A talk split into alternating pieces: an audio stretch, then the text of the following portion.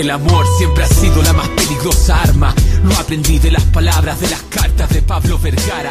Y de mi pueblo quiso tambalear la dictadura. De chico vi la solidaridad. Hola, hola, pirinolas. Soy cosmonauta y esto es Capucha Podcast. Me acompaña Ren, Hola. Toribio, Hola, hola, cocaína. Samir Amin, Hola, hola chiquilles, ¿cómo estamos? Ana Hola. y la única e e inolvidable María Nadie. Hola, ¿cómo están? Me acompañan aquí para hablar de lo que está pasando. Este es un capítulo muy especial. Vamos a hablar de las AFP y de todo el revuelo que ha pasado en este día histórico, o quizás no tan histórico, medio, medio raro el día, de euforias y tuitazos raros de estallido militar. No sé. ¿Qué piensa Toribio? Este es el día más Carmina Burana desde hace mucho, desde hace meses. Primero podríamos contar qué pasó, sí. ¿Por qué es histórico? ¿O por qué no lo es? Sí, Pero. Carmina Burana, me interesó eso. ¿Qué- ¿Por qué como el día más Carmina Burana? No sé, porque uno, uno amaneció y prendió los matinales y estaba como incendiándose Chile. Después de una noche de protesta, como de locura, de sexo, droga y rock and roll, y amanecemos con Chalper llorando en televisión. y con todo y toda la vieja y toda la vieja guardia de la ex concerta y de la derecha hablando idioteces por televisión entonces lo único que se me viene a la cabeza era ese, esos gritos de Carmina Burana me parece, me parece. Eso, po- La podríamos contextualizar eso porque no, no queda claro. Entonces, hagamos un, un pequeño resumen. Hoy, 15 de julio, se votaba el proyecto que busca que se pueda re- hacer una, ¿cómo se llama? Como una, un un cambio constitucional, una reforma constitucional, Sí. que permitiría retirar el 10% de tus fondos previsionales, ¿cierto? ¿Alguien Sí, quiere agregar sí. algo más? Bueno, otra parte, otra colita de ese proyecto era que también se iba a crear como un fondo solidario, algo así. Sí, no fue aprobado. Sí, po. Bueno, eso fue lo que Entonces, de eso fue lo que, lo que ocurría hoy en la Mm. Cámara de Diputados de Chile. Bueno, y aparte de eso, Chalper eh, fue, fue acusado por un compañero de partido de, por, eh, de cohecho. Entonces, eh, los locos compartían oficina en el Congreso, ¿cachai? Una al lado de la otra, y al parecer el Congreso es callampa, entonces está mal aislado. Entonces, de una oficina a la otra se escucha todo. ¿Cachai? Que el loco Claro. escuchó como el, el, el Chalper Celis. llamaba, claro, el Sí, Celis. Chalper llamaba a dos personas, Celis llamaba a dos personas y les ofrecía literalmente cargos en el gobierno, hacía cohecho. Entonces, bueno, después salió el loco diciendo que no, qué sé yo, y ahí quedó. Bueno, ahí Chalper siguiendo una vieja tradición de la derecha chilena, eso de como resolver los problemas con cohecho y weas tránfugas, eh, y quedó de weón, y creo que lo, lo denunciaron, elevaron como, lo- le pusieron como un, un veto o algo así, porque yo en la sesión de la es. Cámara, eh, el presidente de la Cámara no lo dejó hablar en una intervención. esto me parece como una pelea de consejo curso de, de octavos Sí, una pelea de consejo curso por, por el, por el viaje de fin de año o, o porque no se alcanzaron los puntos de la porque no se alcanzaron los puntos De de la alianza en, en la Kermés se Bueno, modificaron sí. los estatutos de las alianzas. Ya, pero yo creo que hay que iniciar primero con un pequeño balance histórico de la FP y aquí tenemos al experto más grande de aquello, desde África, Samir Amin, o desde o de Medio Oriente, ¿no? No sé. Ahí, ¿qué nos puede decir de, de las AFP? De las AFB, pucha. em, no sé, eh, creo que igual el día de hoy es importante porque, eh, no sé, eh, por eso les hablaba como esto de esta euforia y de esta como, o depresión en algunos casos ya de como de, para el lado del gobierno, eh, con respecto a lo que pasó hoy día, porque hasta hoy día, hasta la democracia cristiana, porque el que lidera este proyecto es Matías Walker, que es un DC, ultra conservador.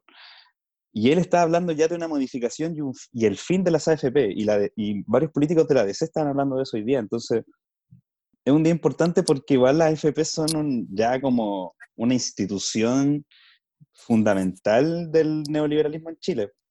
Entonces, eh, están ya cerca de cumplir 30 años de vigencia. No más, po, 40 años de vigencia. De vigencia de este sistema que ha estado como eh, inmodificado o se ha mantenido como pétreo durante eh, mucho tiempo, durante todos estos años, que ha sufrido modificaciones, pero como solo en los aspectos del mundo financiero y el mundo de las finanzas, y por eso creo que el día de hoy es como súper importante porque eh, más allá de que la medida del retiro de lo- del 10% como que igual es una medida, eh, creo yo, así como lastimera igual, porque al final los, son los trabajadores los que terminan pagando la crisis. Es como yo creo que esa euforia y ese fervor que se vive hoy día tiene que ver con eso, con que quizás no se veía tan pronto una caída, o sea, después de tantos años, una caída así de, de cuática del sistema, porque hoy día se habla como de modificación, del fin de la AFP, entonces yo no sé cómo va a evolucionar eso en el resto del debate, pero igual fue entretenido ver eso, por lo menos, hoy día. ¿Qué pensáis de ese meme que muestra como los planes de la estrella de la muerte y al medio está como la AFP, así como el, la Ujú. AFP como el motor de, de esta máquina Sí. monstruosa que es el Estado E- chileno? Ese meme lo vi hace muy poco y me jodí la risa porque es como lo, es lo más gráfico. Al final, el sistema neoliberal chileno, que supuestamente ha tenido éxito en términos como macroeconómicos, así como de las grandes cifras, claramente el- el- las AFP o los ahorros de los trabajadores han sido los que han financiado ese sistema.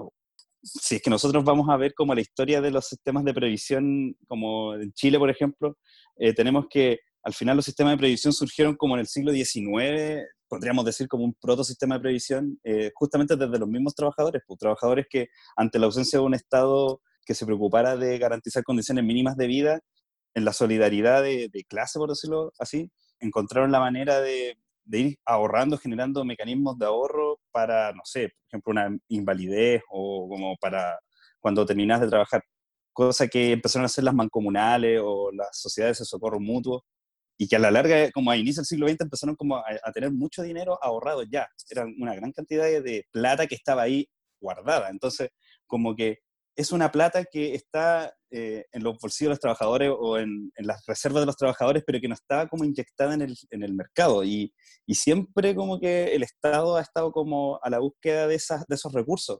Y cuando se crean las, las, cajas o cuando se crea el sistema estatal de previsión, es cuando se toman todos estos recursos que estaban en, en, lo, en la mano de los trabajadores y se meten a estas cajas que van como a sistematizar el, un sistema ya regido por el Estado, controlado por el Estado, pero que, que también va a estar metiendo mucha plata o va a estar manejando mucha plata. Y yo creo que es eso lo que siempre los privados han estado buscando, es eh, esos recursos, utilizar esos recursos, que la mayoría del tiempo estaban en estas cajas o estaban bajo como dirección estatal, esta vez, ya no de los trabajadores, pero sí bajo dirección estatal. Pero los privados nunca podían acceder a esta plata. Entonces, eso, por eso es importante la creación de las, de las cuentas individuales o de la capitalización individual, porque eh, en tiempos como de la democracia cristiana, en la década de los 60, cuando este gobierno tenía como una política de vivienda demasiado como amplia, eh, buscaba generar eh, miles de casas para los trabajadores y trabajadoras y, y, el Estado chileno se estaba quedando sin plata, sin, la, sin financiamiento externo, ya no podía estar más endeudado y eh, fue en ese momento cuando se decidió que parte de los reajustes que se pagaban año a año para hacer mella la inflación eh, fueran a parar a una cuenta individual de cada trabajador, pero que esa plata fuera utilizada específicamente para la construcción de viviendas, que al final esos mismos trabajadores en algún momento podían acceder, porque en ese tiempo el gran problema era la vivienda y el gobierno sí tenía como un proyecto eh, bastante amplio de eso. Y ahí se crea el primer eh, sistema de capitalización individual, pero esos recursos que se ahorraban iban en creación o de industrias para el país o de viviendas, como ser así. Entonces, los privados tampoco podían acceder a esa plata en esos momentos y lucharon eh, de todas formas como tratando de ingresar a la capacidad o tener la capacidad de gastar esa plata. Al final esa reforma como que fracasa, pero bueno, después con lo que vino en dictadura y con las facilidades que tiene la dictadura como para tomar decisiones, eh, se llegó al momento clave en donde al fin los empresarios y el sector privado podía usar esos recursos que estaban eh, almacenados por tanto tiempo en las cajas de pensiones, en las cajas de previsión, perdón, y eh, a través de una modificación del sistema podían generar que esas lucas fueran traspasadas desde el Estado hacia los privados y pudiesen gastarse en el mercado financiero, que era lo que más querían para financiar el nuevo motor económico que traían supuestamente las empresas en dictadura. Entonces, Y así, eh, y así esta- empezó el logo de Wall Street. Claro, entonces eh, fue un momento en que pasó demasiada plata. Imagínense, los fondos de los trabajadores que son, ah, o sea, mes a mes, mes a mes, los trabajadores generan riqueza generan valor. Y parte de ese valor y de esa riqueza va a parar a un fondo eh, que es administrado por privados. Y mes a mes los privados tienen eh, recursos frescos para invertir en el mercado, que eso es al final el sistema de la AFP. ¿cachai? Como que ¿Cuál es el beneficio de, para el pensionado en ese caso? Es como la rentabilidad del uso de esa plata. O sea, cuánto hizo ganar una empresa, se le devuelve parte de esa fracción al trabajador y eso es lo que se deposita en el, en el fondo de pensión. Y, y es el que va haciendo crecer el fondo de pensión, esa es la promesa de la AFP. Pero ¿qué pasa con toda esa ganancia que generaron la riqueza de los trabajadores? Esa queda solamente en la persona que es la empresa o los dueños de, la- de las empresas que se vieron beneficiadas con, con ese financiamiento que viene directamente de los trabajadores. Entonces, imagínate la cantidad de plata que, que pasó de un día para otro en 1981. Eh, empezó toda una campaña mediática eh, en la televisión, Don Francisco eh, y en todos los programas que tenía en esa época, publicitando el sistema AFP, eh, las ventajas que iba a tener, ese famoso como recorte del Mercurio que dice que el 2020 eh, los chilenos no íbamos a jubilar con el 100% de nuestro sueldo, prometían una serie de cosas con tal de que los trabajadores se fueran metiendo en este, en este sistema y a la larga, muy rápidamente, creo yo, y ya en la década de los 90, que es cuando, bueno, se consolida la transición y, y es como que yo creo, ahí está la parte bonita que le encontraron los, los tecnócratas de la concertación al asunto, porque en el sistema había mucha plata que gestionar, mucha plata que invertir, y le dieron nomás en la década de los 90 y el sistema se fue como profundizando en el sentido de poder como cada vez más invertir la plata de los trabajadores en el mercado financiero. Esa es como la principal estrategia, lo, lo que principalmente buscan los empresarios en esa época, creo O yo. sea, o sea, haciendo como una síntesis de la excelente exposición que hiciste, Samir, básicamente la historia de la AFP es la, la historia de la expropiación de, los, de la plata de los trabajadores por parte del empresariado, garantizada por la dictadura. O sea, todo este discursillo de Axel Kaiser, de los neoliberales, que con los, los socialistas y que el, el comunismo totalitario como que expropia la, la propiedad de la gente, se va a las pailas con esta weá, porque básicamente los trabajadores con un esfuerzo titánico, o sea, de, de, no sé, pues, de la, de la Pampa Salitrera, de las mancomunales eh, Fermín Pivaceta y toda la, toda esa solidaridad de clase que había en Ujú. las clases populares, todo ese esfuerzo que, que hizo construir estos sistemas de pensiones precarios, pero igual que habían acumulado harta, harta plata, luego el Estado, en, algún, en, en el momento en que decide como depredar como los recursos naturales y los recursos humanos del, del país, se hace con todo este capital acumulado y eh, lo pone como la vértebra principal del sistema de dominación social, po, porque básicamente la AFP, que son como que cada mes se le expropia 10% del sueldo a los trabajadores para financiar, no sé, pues el retail o eh, las forestales. Y- O peor Claro, que eso, es para- que- o, o- peor que eso, financiar fiesta en el Caribe, donde estaba el actual, mi- el actual ministro de Energía chupándose un ron de millones de dólares con una rubia eh, en, un, en un mar Caribe completamente casi semidesnudo y no sé, weón. Le agua muy lobo de Wall Street. Por eso es que Lobo Wall imágenes del, logo de Wall Street es, lo, de- lo- es muy es clave acá pensarlo porque como que claro la película como puede decir que es exagerado pero yo creo que es una cuestión que pasa todos los días porque al final nosotros no vemos quiénes son estos grandes gerentes de las AFP están los directores pero en los estratos medios de la institución de la AFP como la tecnocracia de la AFP hay unos tipos que me imagino yo son los corredores de bolsa expertos en la materia en trading en todo este tipo de cosas y son los encargados de tomar las decisiones con respecto a dónde se va a invertir esa plata. Y en cada transacción que se hace, en cada como compra y venta de, como de acciones, me da la impresión a mí que se pagan una cantidad de bonos enormes y hay un desperdicio ahí de dinero gigantesco en, en una como en un estilo de vida que, que, que parece cinematográfico, ¿cachai? Así como, como tú decís, ¿cachai? Locos como haciendo todo lo que le tienen permitido porque tienen un acceso a recursos impresionante. Entonces, eh, al final es eso, como que eso es lo que a mí me, me, más me, como me impresiona del sistema de FP, es lo vinculado que está con el, con el sistema financiero, con, con, el, con el sistema de inversión de las empresas y en general nosotros hemos visto que a la larga, eh, desde los gobiernos de la Constitución en adelante, y para que decir en dictadura, la desigualdad se ha eh, disparado en Chile, y yo creo que gran parte de esa desigualdad está financiada con la plata de los trabajadores, porque al final los grandes ricos, los grandes multimillonarios en este país son dueños del retail, son dueños de, de una, del, de la banca, del consumo,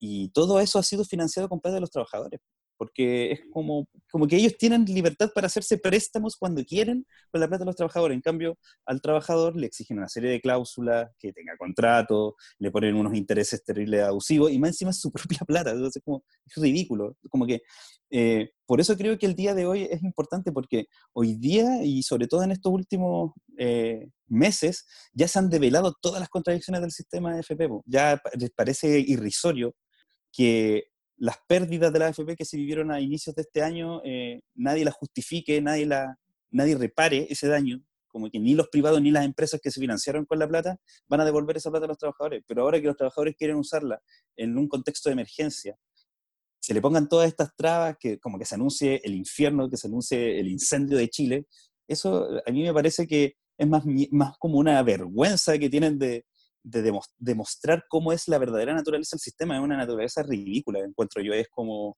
es, es de cinematográfica, es de cine, este corredor de, de bolsas de Wall Street, así como adicto a la cocaína, etc.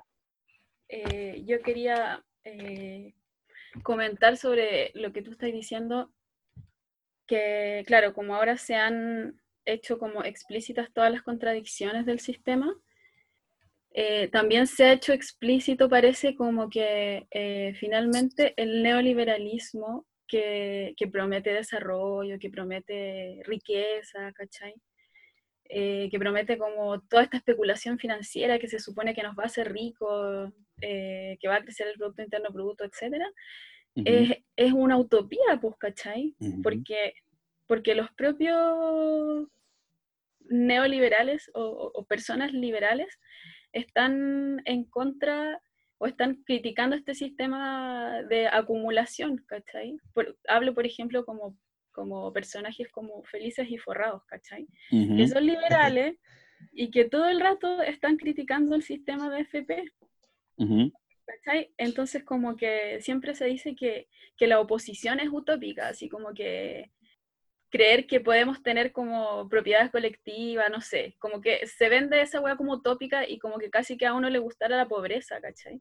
Uh -huh. Como si ellos, como si ellos fuesen alguna vez a, a, a, conseguir desarrollo, cuando en realidad eso nunca fue, pues, ¿cachai? Como que creo que ese, ese paradigma está así como, como que caducó, de cierta manera.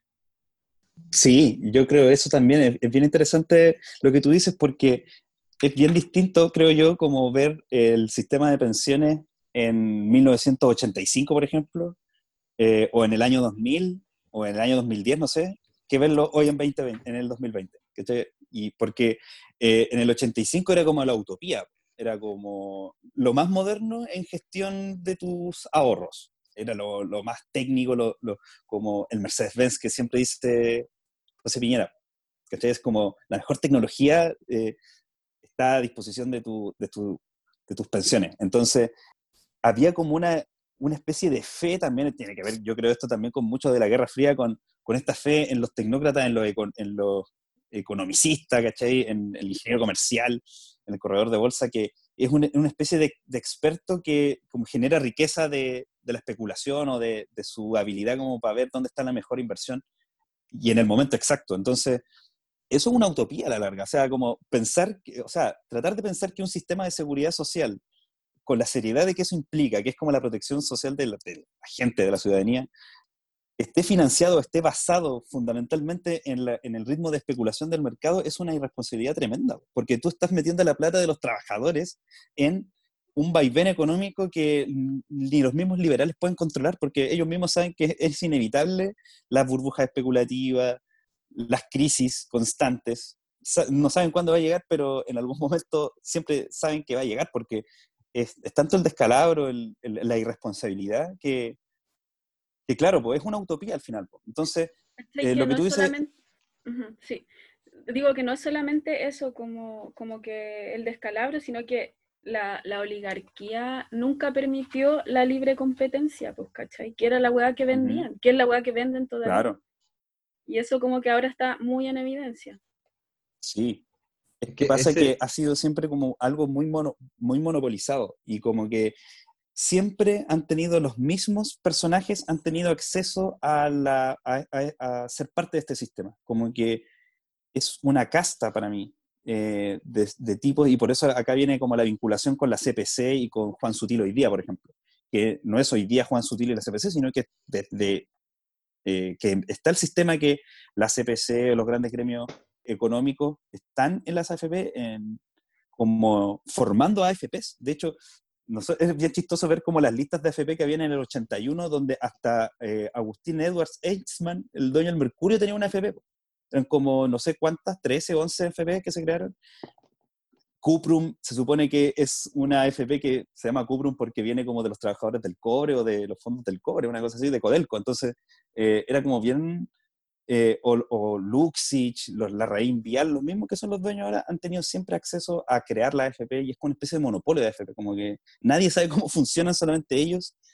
Y ellos han sido los que han creado esta, esta utopía del, como del sueño de la FP, que claro, en 2020 ya no, no tiene sentido porque las pensiones hoy día son, son horribles. O sea, la, la última estadística hablan de que el promedio para 2019 de jubilación o de pensión para todos los trabajadores era de 283 lucas. O sea, 900.000 personas en 2019 se jubilaron con un promedio de 283 lucas, mientras el sistema de previsión de los milicos, 38.000 personas se jubilaron promediando un millón de pesos, ¿cachai? O sea, hay una diferencia astronómica en, en las cifras, es ridículo. Eso yo me quería comentar en relación a, bueno, en 1980 comienza este, este cambio hacia este, este sistema de, de pensiones y en 1982 ya está súper instalado y comienza con José Piñera, el hermano del actual presidente.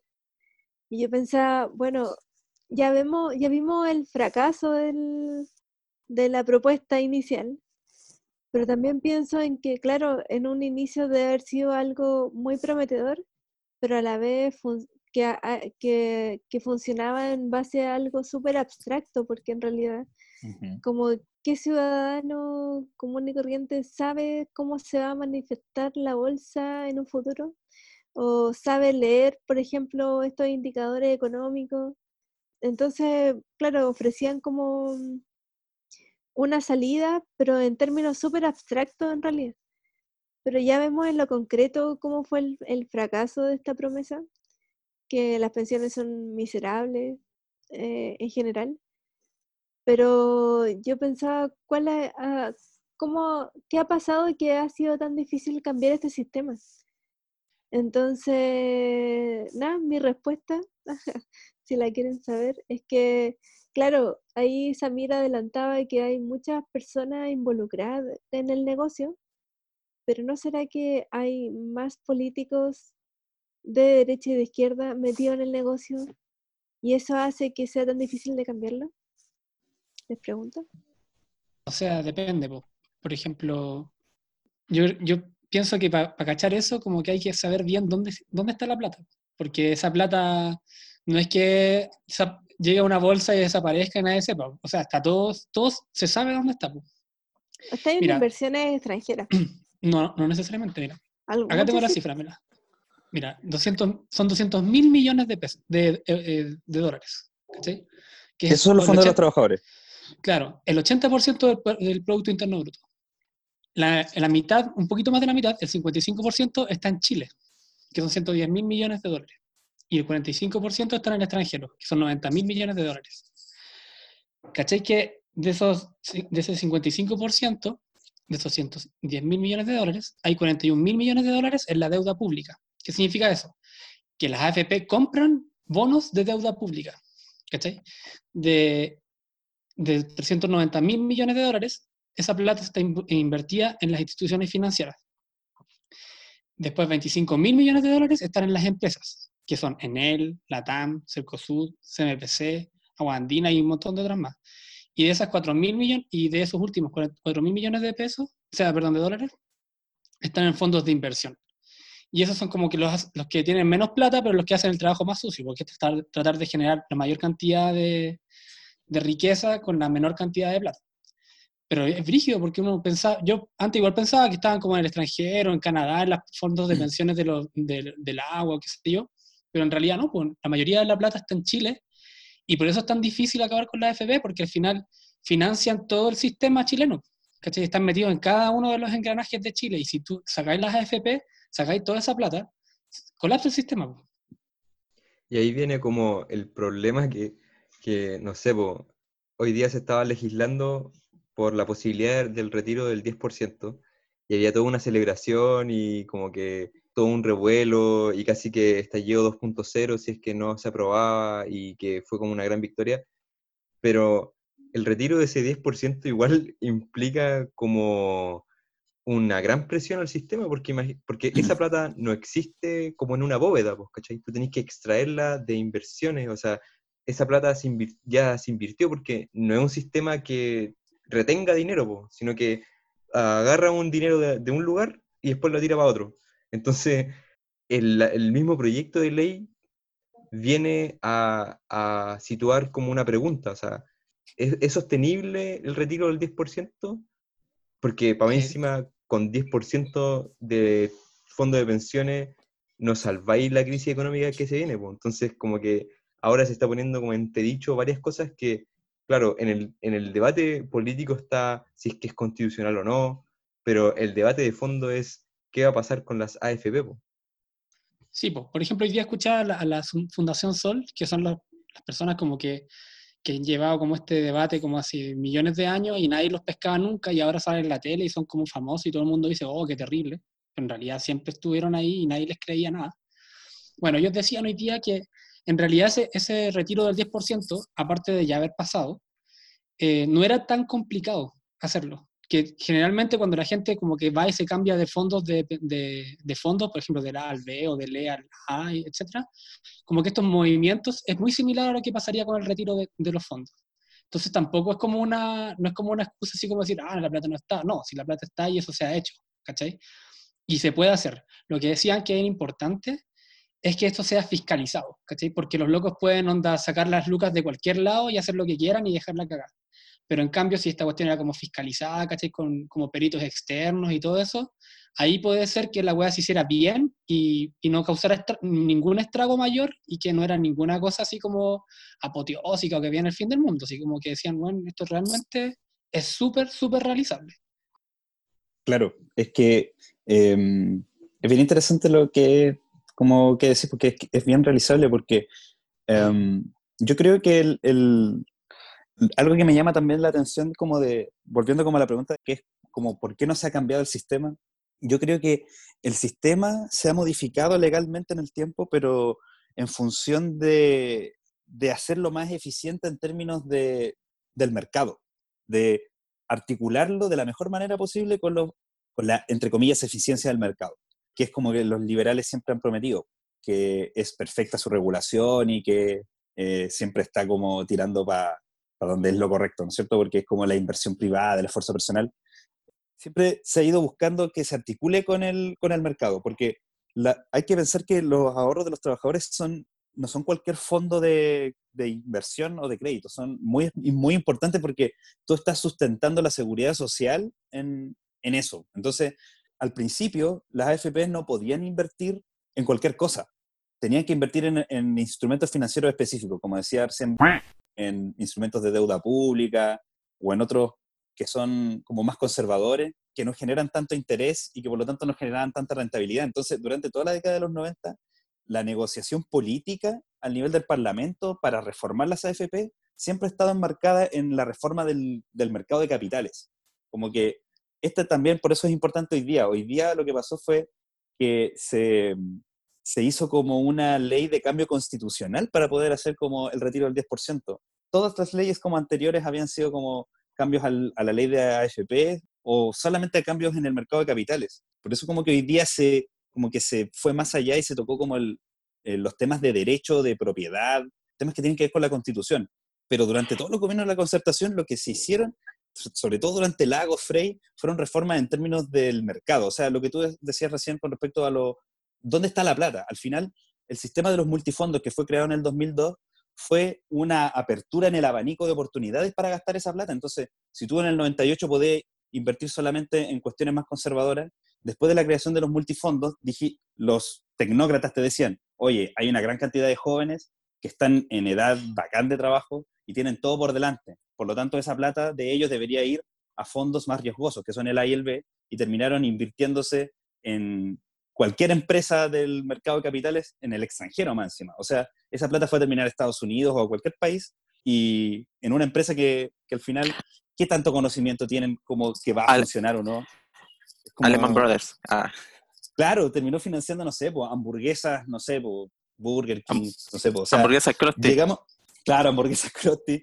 Yo creo que es algo bien, es algo bien así gráfico, porque yo creo que hasta la chile que nosotros nos vamos a comprar al, al bueno, sin marcas, pero eh, al supermercado está financiada con plata que viene de los trabajadores. O sea, es un gasto que se va, se evapora, es un gasto de un bien de consumo conspicuo, podríamos decir. Muchas de esas cosas están financiadas con gastos de la AFP, por eso ponía el, punto recién como de, de lo que se pretendía hacer durante el gobierno de la ADC, que, pucha, más allá de todo lo que hicieron, igual en ese sentido como que eh, buscaban por lo menos invertir en vivienda o en industria.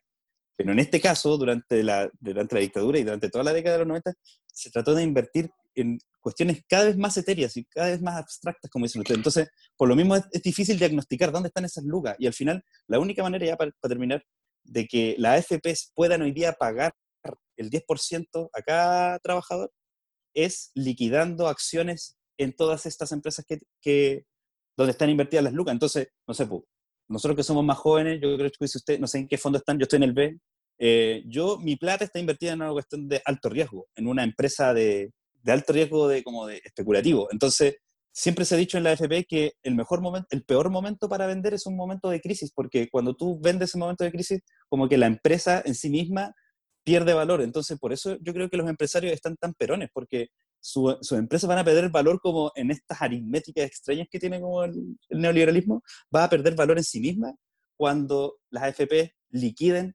esas acciones para poder pagar el 10% de ese trabajador.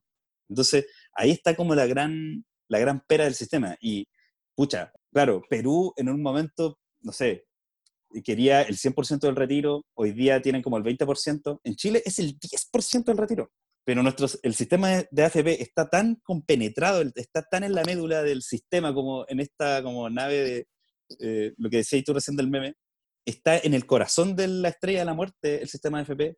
Eh, si tú retiras el 10%, puedes generar como un desequilibrio completo en el mercado de capitales chileno. No lo mismo en Perú o en Argentina, por ejemplo, que un, en un tiempo se trató de hacer AFP y derechamente se eliminaron porque, no sé, pues Kirchner y, y Cristina dijeron, no, esto ya no va por ninguna parte, chao, se acabó nomás. Porque... Bueno el sistema bueno, económico ahí, no está tan compenetrado.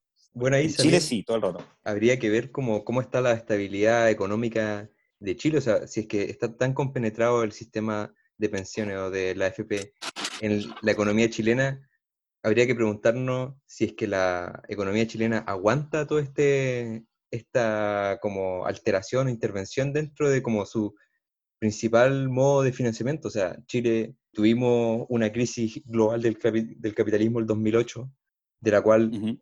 ningún estado salvo China y quizás la India ha salido más o menos airoso, todos los demás con políticas de austeridad y como un capitalismo como medio, medio senil y medio enfermo, ¿cachai?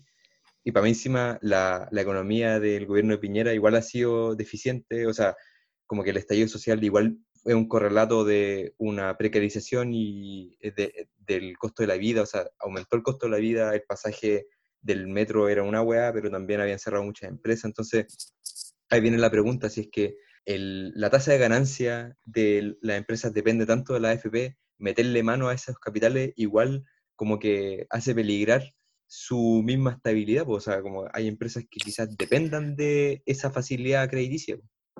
Colapsismo. Colapso. Sí. Colapso. Claro, las palabras, estos, estos compadres están todo el rato, y comadres, están eh, todo el rato como que anunciando el incendio.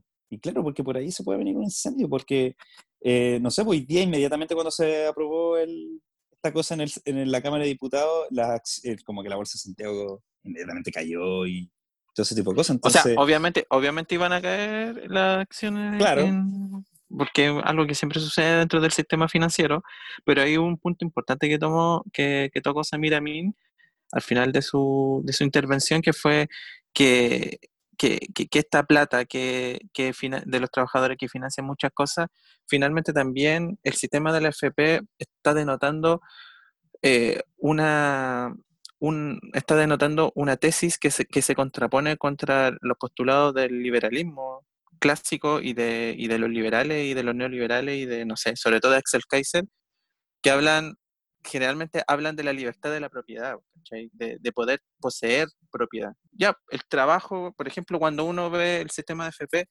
lo que está viendo detrás de ella es la acumulación del trabajo eh, abstracto, socialmente necesario de los trabajadores, eh, en esto y que finalmente van, son expropiados de su tiempo de trabajo para financiar empresas y fiestas y para financiar la gran vida no sé, de- de- de- del lobo Wall Street en, no sé, en, en Tahiti, pues, ¿cachai? Entonces, como que todo esto también tiene un sesgo ideológico. Al final, cuando, cuando Blumel eh, hoy día eh, intervenía en el Congreso, siempre decía que había todo un equipo técnico que se negaba a, a- a que se sacara el 10% y el loco se llenó la boca mucho rato sobre el equipo técnico, que habían técnicos, que habían técnicos, pero finalmente, ¿por qué? Porque finalmente habla tanto de los técnicos es para despolitizar esta discusión y no ideologizarla, cuando fue siempre una, una discusión ideológica en torno a la propiedad. Si ese es el, punto final, eh, es el punto final de esto, de la propiedad.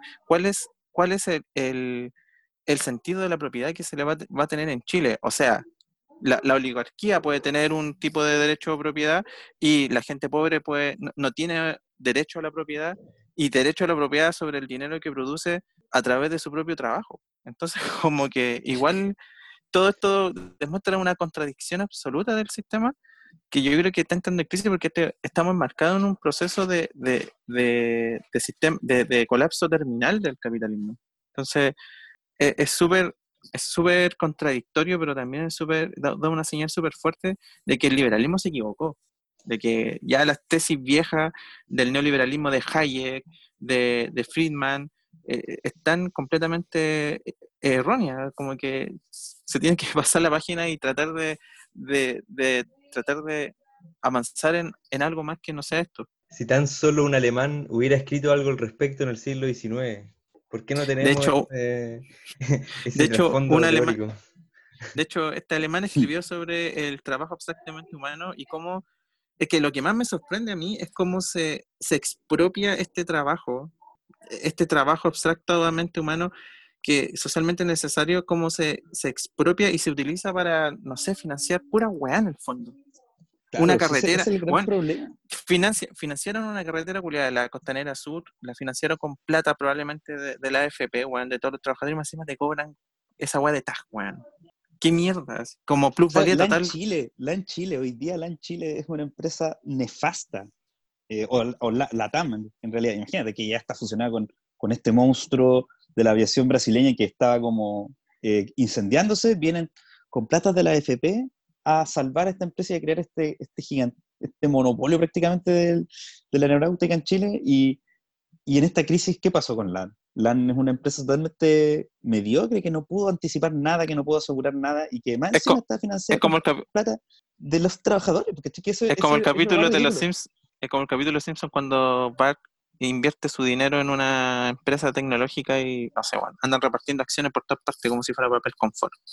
Claro, ¿cachai? O sea, y las millas Lampas y todos estos grandes viajes que se puede dar a algunas personas que pueden acumular afortunadamente estas millas eh, por doquier, están financiadas con plata de un trabajador que está así muriendo en el retail todo el día y que tiene la menor oportunidad de tener vacaciones en su vida. Entonces, todas esas paradojas hoy día están quedando ilustradas porque en los tiempos anteriores, por suerte para los tecnócratas, no habían tantos coletazos de las crisis, aunque la mayoría del país vive en crisis constante, no se había gatillado una situación tan dramática como esta y, como dices tú, eh, Toribio, las contradicciones están hoy día en sí mismas. Yo escuchaba al, a Briones hoy día y Briones decía que había que ponerle límite a la propiedad, porque nunca pensé escucharlo de, de, él, o sea, como de un referente de estos think tanks neoliberales, que son defensores de la a, ultranza de la, libertad de propiedad o, el libre mercado. Y hoy día él señalando que eh, la, propiedad la propiedad necesita cotos, necesita límites, justamente porque hoy día, como dice Toribio, son los trabajadores los que están exigiendo su propiedad, que son los fondos de pensiones. Entonces, eh, la contradicción ya no puede más y lo que y lo, lo, más explícito de eso son los cacerolazos que empiezan inmediatamente mientras se está discutiendo el asunto. Eh, la gente ya está chata, la gente ya no cree en, en nada que tenga que ver con los tecnócratas. Eh, y los tecnócratas se pueden seguir haciendo, deshaciendo en, en, explicaciones, pero ya está todo desatado. O sea, es como muy gracioso en ese sentido. Y bacán, es como la, la, la mejor serie del año. De hecho, a mí me, yo me cagué la risa cuando Blumel decía así como, esto no es la forma de discutir, claro. que nos amenazan, esto no es democracia y la weá. Y vi también un meme de Los Simpsons, este, cuando Bart se tira como presidente de curso, no sé. Entonces está eh, ese amigo nerd, o sea, compañero nerd de, de Bart poniendo como un cartelito así, decía como, o el voto por Bart es voto por anarquismo, y Bart así como unos metros más al lado así, claro. poniendo un mismo cartel Bart de un voto por anarquismo así. Es lo mismo, Blumel diciendo, no, pero es que no pueden actuar así porque es, es violento y como que es puro para destruir al, al, gobierno y la AFP y sí, pues la gente quiere destruir al gobierno y la AFP. es que muy chistoso. O sea, hoy día Blumel anunció la crisis de institucionalidad definitiva de Chile en pleno parlamento.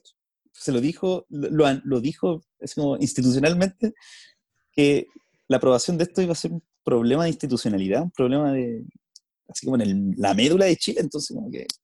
Y en plena crisis po, institucional. Y en plena crisis, o sea, en plena crisis pandémica institucional, ya, o sea, como ya no, ya no se puede más. Po. Y... ¿Será que han surgido como, como amenazas, encuentro yo, como manipulaciones de parte del gobierno, de parte de la UDI sobre todo? eh, amenazando con esta crisis, no sé, Matei diciendo que Chile se va a incendiar, ya bueno, no, no tiene, no está tan equivocada, pero también es como una forma de meter miedo, veo yo. Cuando ya salió aquel comunicado en redes sociales de una carta que se supone que era de la Fuerza Aérea diciendo que se estaban acuartelando en grado 2. Justo, tu, justo se tuvo que filtrar a una hora en específico. Esa, esa son, obviamente son personeros de la UDI claro. que quieren tratar de desestabilizar y puta, como que... Ese tipo de cosas se comparten en un grupo de WhatsApp de la UDI. De la UDI, sí, después esa weá se filtra en todos los medios, weón, y como, weón. De hecho, Fact Check Fast Check hizo como la averiguación y la weá real, pues weón, se estaban como acuartelando los weones.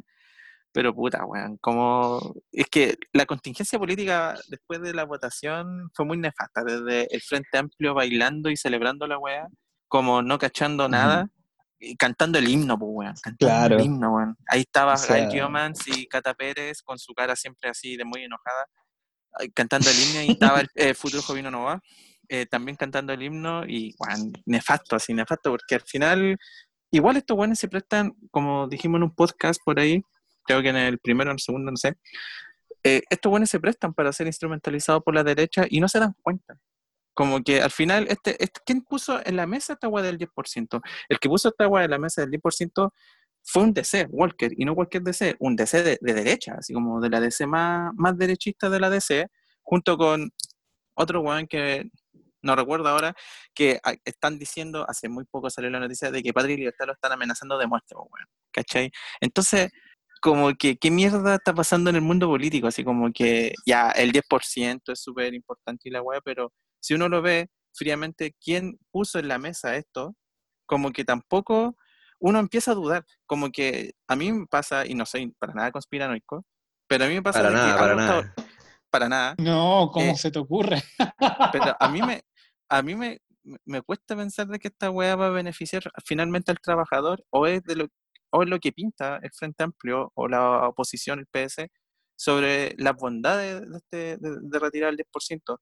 Algo huele mal en Dinamarca, es claro, y, y no sé, hay que ver cómo va a ir, cómo va a ir avanzando el, cómo van a ir avanzando los acontecimientos, pero no sé, yo creo que hay algo, hay algo detrás de todo esto, que ojalá se devele pronto. Bueno, sé. igual ahí, bueno, que hubieron amenaza, esa carta que mandaron los gremios y Juan Sutil y la weá para votar en contra, también esta cosa de, del acuartelamiento, pero también está esta amenaza que hizo Briones de que si es que se aprobaba, aprobaba esta weá, como que se cancelaba el pacto por la paz y como que se ponía en duda la viabilidad del plebiscito y la weá. Entonces igual aquí es como un pasando y pasando, pues, ¿cachai? Como que ya... Igual esa weá, es un- esa es un chiste del Pacto por la Paz, pues. Si esa weá se, se cayó el día uno, eh, se firmó el jueves y el viernes ya estaba funadísima esa weá. Weón, Patria y Libertad, en las noticias sale ahora sí que Patria y Libertad le mandó una carta de amenaza a Mulet y a Walker, que son los artífices del 10%, y pues claramente los buenos van a querer sacar sus réditos políticos de esto, y le dijeron zánganos parásitos.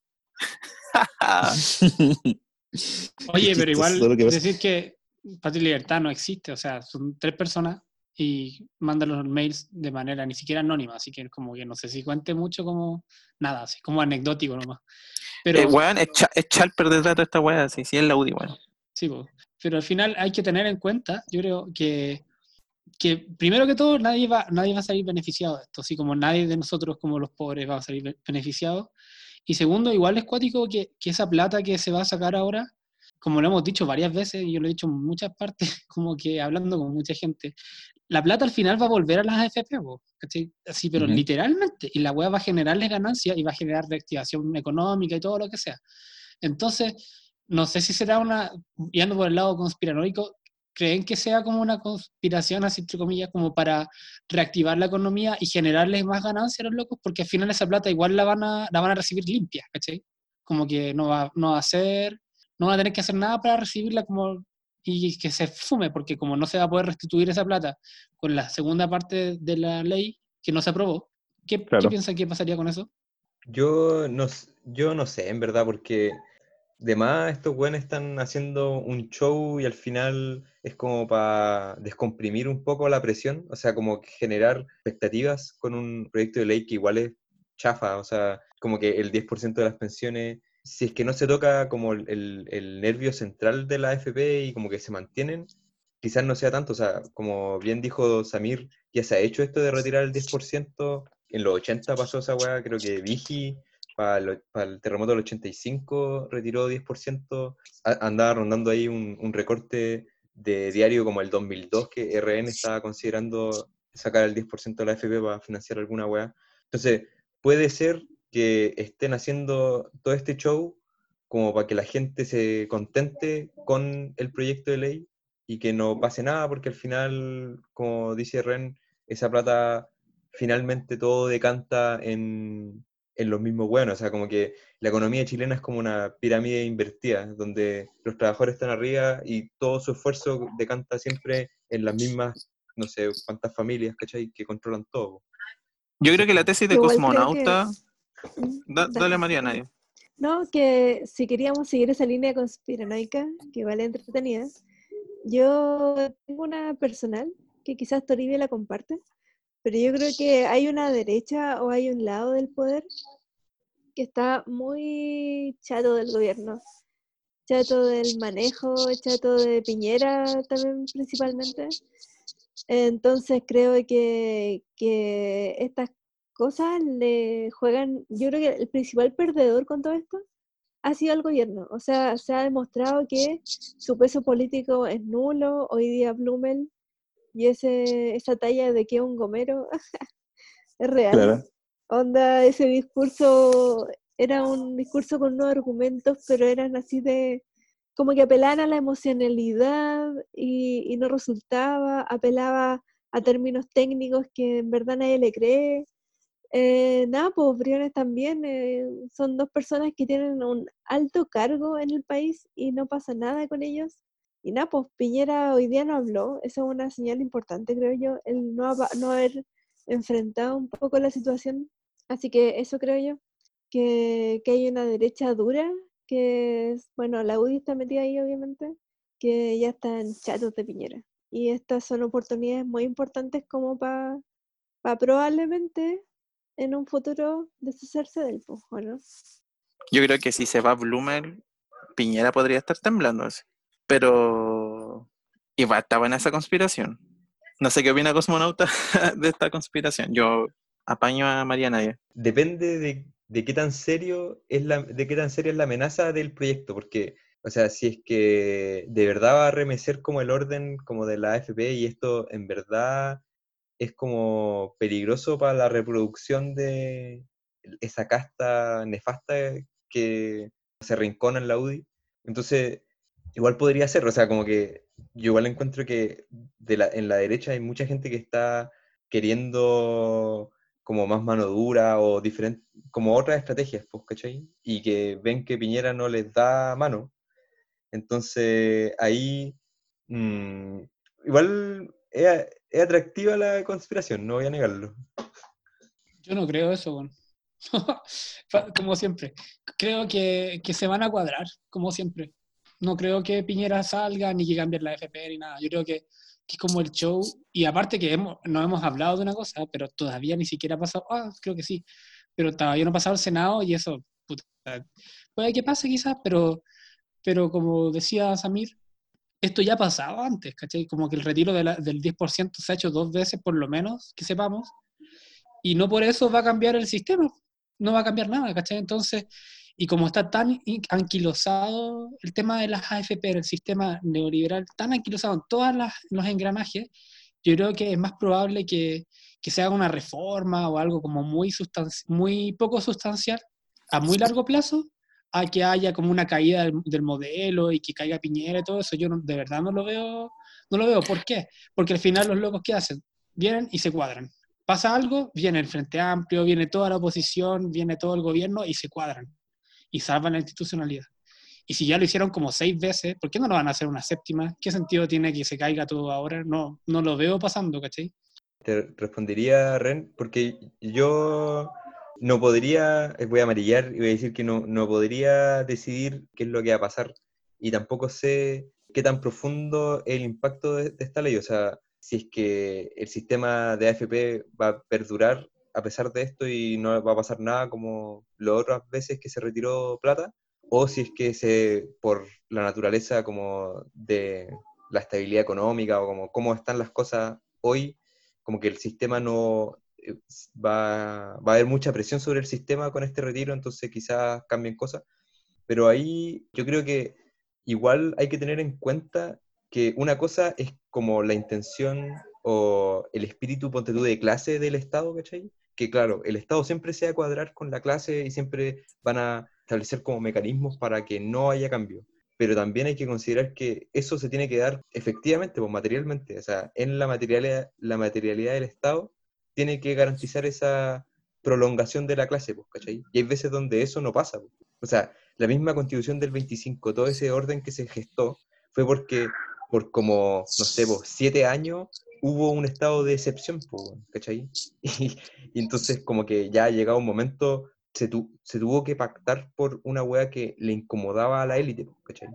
Yo no estoy diciendo que de ahí va a surgir una revolución, que, que en, en el, en el cambio del Estado y de la maquinaria del Estado vaya a haber como un cambio necesariamente positivo. Pero las cosas es que, una cosa es que el- la intención o el espíritu de clase del Estado y otra cosa es cómo se perpetúa. Y ese cómo se perpetúa, yo creo que está como el debate a lo cual apuntan Toribio y María. Y, y lo otro es que, a pesar que la discusión que se da así como públicamente es que no, pero no ocupemos los ahorros ahora, no nos gastemos la platita ahora, guardémosla para después mejor. Como que esa fuera la discusión, así. Eh, a pesar de eso, de que, de que está disfrazada la discusión de pero ahora o después, eh, como que se redujera eso, eh, es como que el show, si es que es un show, está como bastante, súper bien hecho, po, porque se ven más asustados que la chucha, po. como que de verdad parece que hubiese una presión, no, no se ha aprobado y la discusión se reduce a ese, pero, pero se ve como una presión real como bien grande. Por eso, por eso yo decía que hay que tener énfasis en quién estaba proponiendo el 10%, que al final era Walker con, con Mulet, que son, no son parte de, como de la DC de centro izquierda, son parte de la DC de centro derecha. De hecho, la familia Walker es como una familia conservadora a ultranza, entonces como que tampoco, yo por eso dudo de esto, ¿cachai? Y por eso también encuentro que la oposición se vuelve mucho más estúpida y cerril al celebrar e- e- este 10%, este mínimo 10% que al final son migajas, y que también estos buenos sigan celebrando cuando la, e- el punto fuerte de, de la discusión hoy día era el fondo solidario, como... Exactamente. Eso, eso iba a ser como el gran espolonazo a la FP. Y estos weones siguen celebrando cuando en su cara le cierran el fondo solidario. Y, y sale Gabriel Boric en su, haciendo su live de siempre diciendo, no, aunque nos hayan, hayan cerrado la puerta al fondo solidario, es una gran victoria. Bueno, esto no es una gran victoria, es puro show. Puro show. Aparte, quizás Mulet y Walker son como unos pitonizos o son unos grandes estadistas y se dieron cuenta como bien dijo Cosmonauta, de cómo se dieron cuenta de la soberanía popular y tratan de como descomprimirla un poco, porque, bueno, en las poblaciones están cagadas. De verdad, la carencia de vida, eh, estamos alcanzando el nivel de subsistencia, weón. Así como... Pero, pero por eso mismo te estoy diciendo, o sea, es puro chopo. ¿Qué, qué, cam- qué cambio real va a haber de todo esto? Nada. ¿Qué, ¿Va a cambiar la FP? No. ¿Va a irse Piñera? No. Eh, en el fondo es para descomprimir nomás, pues no quieren nada Sí, más que eso. ¿Me entendí? A eso Sí, iba pero- pues, como, Sí, pues, tampoco está es bien que eso, sea pero... algo sustancial. Sí. Ah, Está bien eso, pero igual hay que ver el lado también. ¿Por qué hay diputados eh, que, de la UDI que votaron a favor y después sale el show de Jacqueline Van Rysselbergh diciendo no, es que probablemente tengamos que castigarlo, pero al final no va a pasar nada? Entonces igual yo creo que lo que está pasando también con la oposición y con mucha gente es que le están subestimando a la UDI. Y la UDI yo creo que tiene harto, harto con qué jugar ahora, que es el partido más fuerte, no por representación ciudadana, sino por una wea netamente oligárquica y de que lo- los buenos tienen mucho poder político y los buenos han instrumentalizado constantemente a los demás partidos. Entonces, igual hay que tener ojo qué está pasando ahora en la escena política y cómo se va de- de- desenvolviendo esta serie House of Cards, pues, ¿cachai? Sí, bien interesante. Yo creo que, eh, yo creo que, por eso como que decía que lo, lo que pasó hoy día es importante porque es como se están alineando las cosas como y se está generando un escenario bien especial.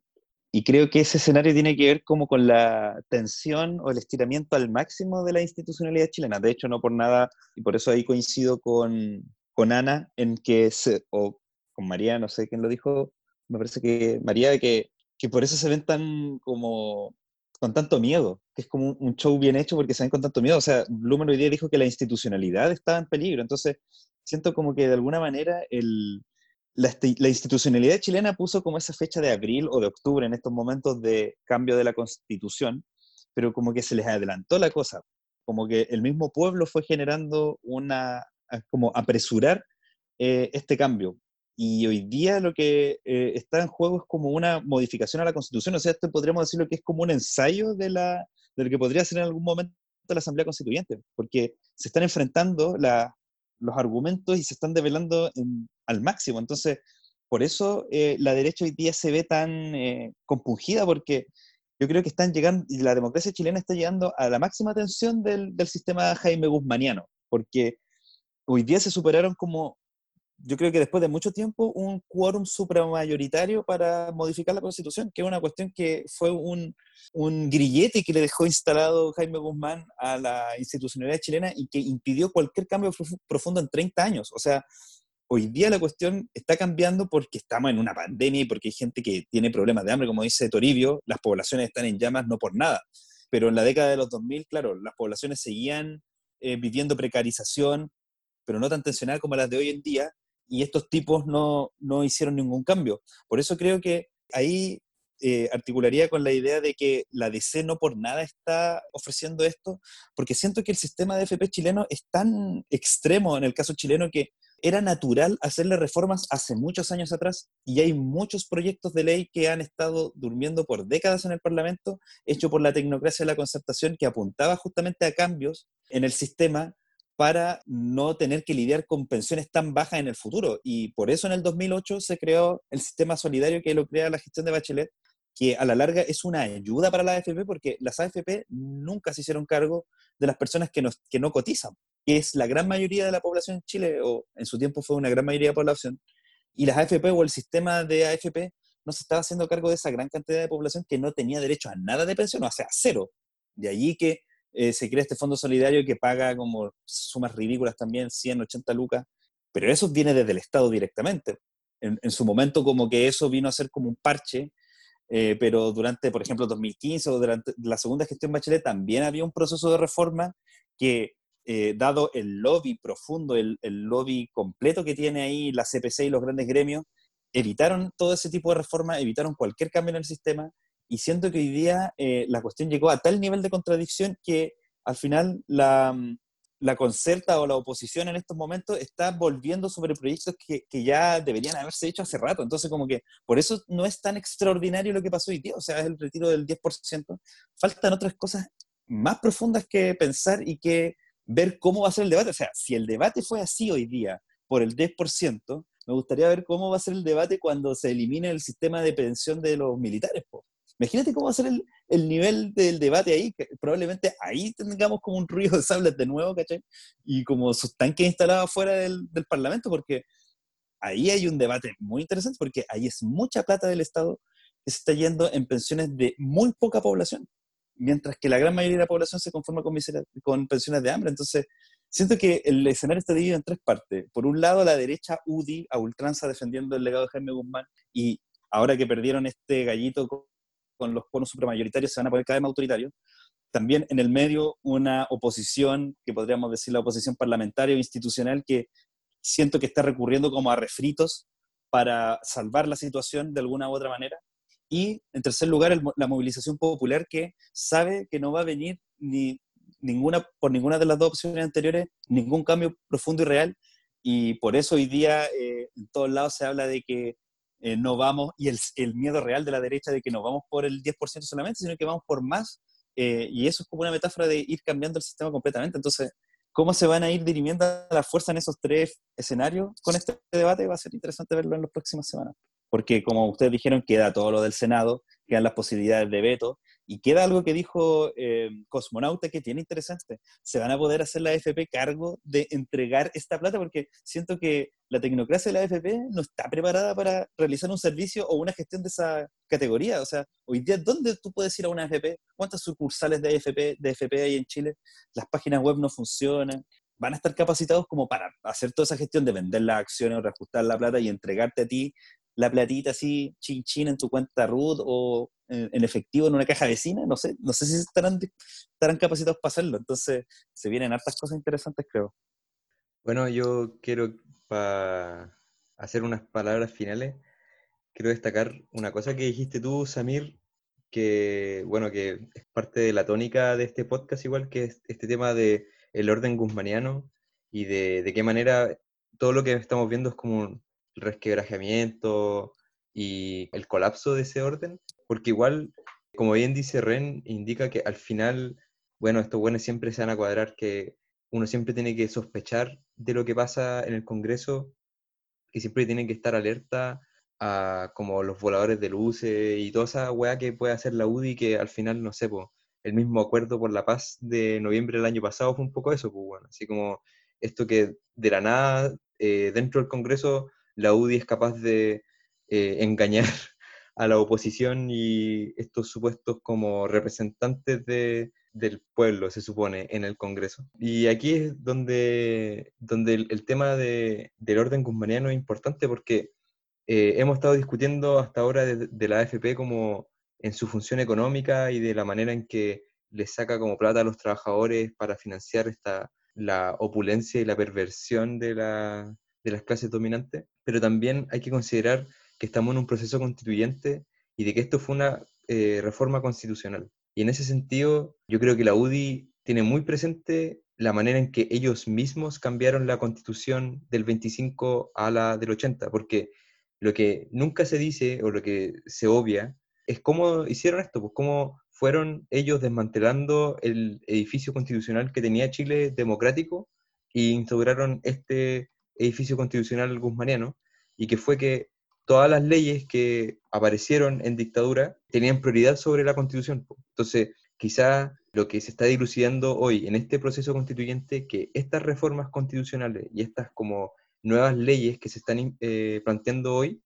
prefiguran un orden constitucional distinto, ¿cachai? Y eso es lo que le da miedo a la derecha, que es que se están haciendo estos cambios que no, no coordinan bien con el neoliberalismo o la rama del neoliberalismo que a ellos les gusta, ¿cachai? No, no se Claro. acopla muy bien al sistema de AFP y todo este nivel- neoliberalismo y capitalismo salvaje.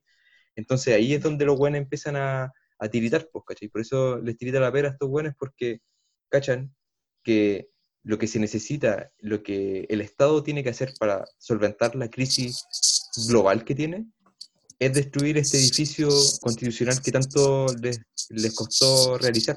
Y eso, po, que básicamente, por un lado está el tema económico de la AFP, pero también está el tema político como estatal, como de qué manera es- estas nuevas leyes que van a ir surgiendo, porque yo creo que sería de hueones que la oposición se quedara con esto nomás, ¿cachai? Que, ah, ya, les dimos el 10% de la AFP y se acabó la hueá, sino que en el transcurso de los meses y de las legislaciones que tienen que venir, se transmuta al Estado de tal manera que abran estas fracturas dentro del Estado que eh, pueden hacerlo caer, o no sé si caer, pero que haga más sencillo la lucha por derechos sociales.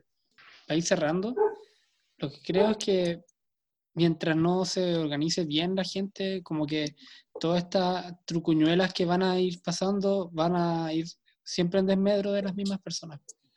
Entonces, sí, pues si bien hay un conflicto interno y todo el cuento, mientras no hay una, por ejemplo, en este mismo momento está lleno de barricadas por todas partes, ¿cachai?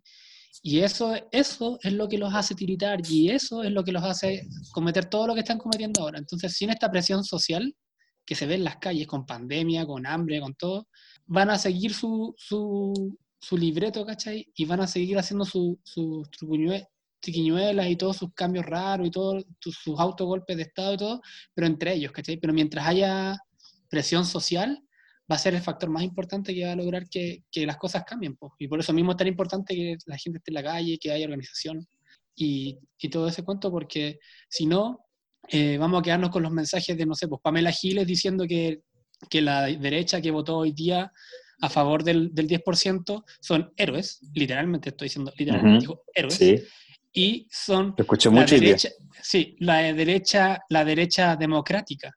Es como, bueno, Derecha sí, democrática. ¿Qué es eso? Es como, imagínate el nivel de aristocracia, van a tener que andar diciendo esas cosas. pues. Entonces, mientras que tengamos, esa sea nuestra oposición desde, el- desde, desde el- la palestra del, del Parlamento, no se va a llegar a ninguna parte. Eso es lo que yo creo. Por eso te decía recién lo de la- las discusiones como ya, ya en serio del sistema, como quitarle las pensiones millonarias a los oficiales de ejército. Ese día, no sé cómo, no sé si la clase política, política chilena esté hecha para dar esa, No, esa, no, esa claro. pelea. no va a llegar nunca. Es Así, No, es es, muy como, difícil. es como si no cambiáis Y eso que es un el tema que se ha planteado, se ha planteado N veces, N veces se ha planteado, pero no.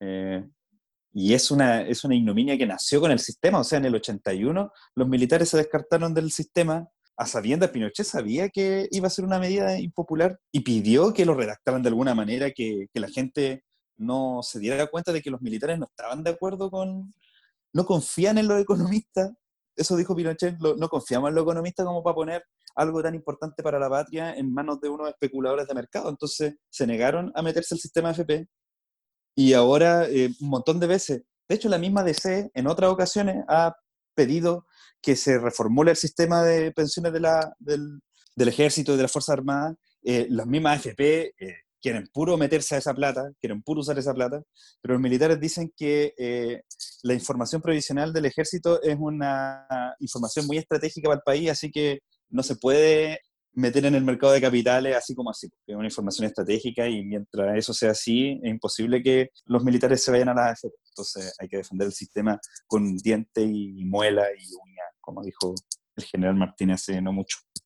Entonces no sé si, claro, la oposición de hoy día, la DC de hoy día, esté como dispuesta nuevamente a, a llevar ese tipo de pelea y yo creo que al final, como dicen ustedes, es la calle la que va a ir poniendo la pauta con respecto a esos temas, cada vez más en tensión un último dato, mira. Eh, acá hay un, estoy, leyendo una cuestión de la, Fundación Sol que dice como los buenos que están metidos en las AFP, los directores de AFP, directores, exdirectores o postulantes a directores. Están, hay locos de, en el gobierno de, pucha, de la DC, de la PPD, del PPD, del PS, de RN y de la UDI. Y los que más tienen gente en la AFP son del PPD. Después la UDI y RN, que tienen la misma cantidad. Después... Eh, DC. DC, así ese toque. De hecho, de hecho la DC, no, de hecho me equivoco, perdón. La DC es la que tiene más gente en, la, en AFP. Cáchamo. Entonces, RN son los que tienen menos. Entonces, ¿cómo, ¿De qué estamos hablando? Así por eso yo siento, por eso... ¿Qué oposición? Perdona que me alargue, pero eh, si quieres después me cortan, pero por eso creo que es interesante la cuestión de por qué la DC está liderando esta, esta, esta cosa, porque al final se, se manejan, se peinan en el sistema. Entonces, yo creo que ellos pueden, claro, creen que pueden hacer algunos ajustes, que la gente, que como que van a, como unos ajustes piola, como que van a dejar contento a la gente, pero la naturaleza del sistema es que siga siendo igual, que siga funcionando como en las bases de la institucionalidad. Si Jimena Rincón es como fue ministra del Trabajo, terminó el periodo de Bachelet y pasó inmediatamente a trabajar en el directorio de una AFP. Entonces, la vinculación es directa. Y, y por eso yo creo que, que se están como adelantando y tratando de hacer un cambio, pero después no sé si sean capaces de avanzar más allá. No sé si sean capaces de avanzar más allá. Los, los, los héroes de la derecha democrática hoy día yo creo que votaron a favor porque tienen una gran cantidad de votantes de sectores populares también, que son de derecha de sectores populares y que les encantaría, yo creo, tener las lucas. Entonces, eh, yo creo que también responden a eso, tratando como de, de no ir en contra de sus electores, porque también ellos tienen que responder y hoy día el, como el 80%, no sé, una encuesta si el 80% de la población está dispuesta con, a sacar la plata. Entonces ya es como la atención máxima del sistema que, está negando lo que la gente y la calle dice. Eso no más chido. Sí, yo igual me quería sumar a eso último que dijo Ren y Samir sobre la importancia de la calle porque ahora siendo como, viendo como lo subyacente, como la idea o, la ideología o el signo que está detrás de todo esto, es que, ¿por qué Walker eh, pone esto eh, sobre la mesa? Eh, yo creo que porque está viendo, o quiero creer, porque está viendo a la soberanía popular creciendo de una manera increíble. Entonces, ¿de qué forma estos, estos locos se aseguran de que baje la presión social a través de, esta, de estos proyectos de ley que son carcochos, así son chiquititos, son casi nada. Entonces, si ante la presión popular estos hueones responden de esta forma, ¿qué pasaría si, hay, si, si, si, continúa la presión popular de forma continua y permanente de aquí a lo que queda a fin de año? ¿Qué es lo que se lograría? Por eso, y me sumo a las palabras de Ren, que es súper importante generar eh, organización popular, eh, generar eh, redes de soberanía popular y, desde la territorialidad levantar la problemática y generar como política desde, desde el pueblo, como generar alguna correlación de fuerza para que en el momento final, cuando, cuando llegue el momento final, cuando, el, cuando llegue el momento en que Carmina Burana está gritando con todos los instrumentos musicales ahí en la ópera, el pueblo sea el que pueda conquistar el poder. Ya como palabras finales, me quiero sumar a todo lo dicho. Eh, es difícil aventurarse tan, con tanta seguridad sobre lo que va a pasar. Ya sabemos cómo, es, cómo actuó al menos en el pasado la, eh, la oligarquía. Es por eso que hay que, no sé, eh, mirar con mucha atención cómo va a ir avanzando todo, pero creo sí o sí, o al menos es, patente lo acabado de este gobierno. O sea, no está ofreciendo ninguna salida para ningún lado, tiene que ser como el Congreso eh, con sus deficiencias quien ofrezca soluciones, lo cual obviamente nunca va a satisfacer las necesidades reales de las personas por la desconexión, la desconexión ya evidente que hay entre la clase política y la, y la ciudadanía. Pero nada, como la certeza que tengo es que este gobierno está acabado y la incerteza que tengo es qué va a pasar a futuro, pero claro que, que la presión ciudadana tiene que continuar y esperemos que ese combustible que se inició el 18 de octubre y anteriormente que alguna vez prendieron los estudiantes del 2006 sea esa antorcha que, que nos lleve a un buen puerto. Eso. Eh, yo igual quisiera decir unas palabras finales. A mí me parece que, claro, sí, eh, sin duda creo que el protagónico es la fuerza popular en este momento y es lo que nos ha llevado a, ha llevado la situación al estado en el que está, eh, a la exposición de la clase política tal como está ahora. Y a mí lo que quiero rescatar algo que me parece bacán, que se esté evidenciando que la derecha actúa en contra de sus propios principios y siempre actúa en contra de sus propios principios porque no respeta la propiedad privada, eh, referido a, a, que no, no permite que, o se interpone a que las personas, los trabajadores puedan ocupar sus ahorros y porque está todo el tiempo remando a favor de la acumulación de riquezas, de que se mantenga tal cual la acumulación de riqueza y que se, los grandes grupos económicos sigan especulando con la plata de los trabajadores y las trabajadoras. Eh, entonces me parece muy hermoso que se esté evidenciando eso y que se muestre que el neoliberalismo que se nos vendió durante mucho tiempo se vendió como la fórmula al, al desarrollo y la felicidad es una farsa asquerosa. Eso. Fin. Yo quería agregar, como siempre, todas mis peticiones de finales de podcast, que si Xi Jinping está escuchando esto, y que cuando se me se logre el 10% y la plata que me llegue no me va a alcanzar para seguir financiando la revolución. Así que Xi Jinping, por favor, si me está escuchando por ahí en China, deja tus problemas de lado y por favor financianos. Eh, el yuan está subiendo, así que es mejor que el dólar. Y no tenemos problemas en que no, nos deposite la cuenta RUT en yuanes. Eso. Yo, le voy a hablar al Ether por si, por si el Ether aparece algún alemán del siglo XIX que quiera compartir su sabiduría con nosotros. No voy a dar nombres, pero uno que estuvo citado, pero sin nombre. Si quiere hacer una psicofonía en este, en este podcast, bienvenido sea. Me quiero encomendar a la y a la yihad global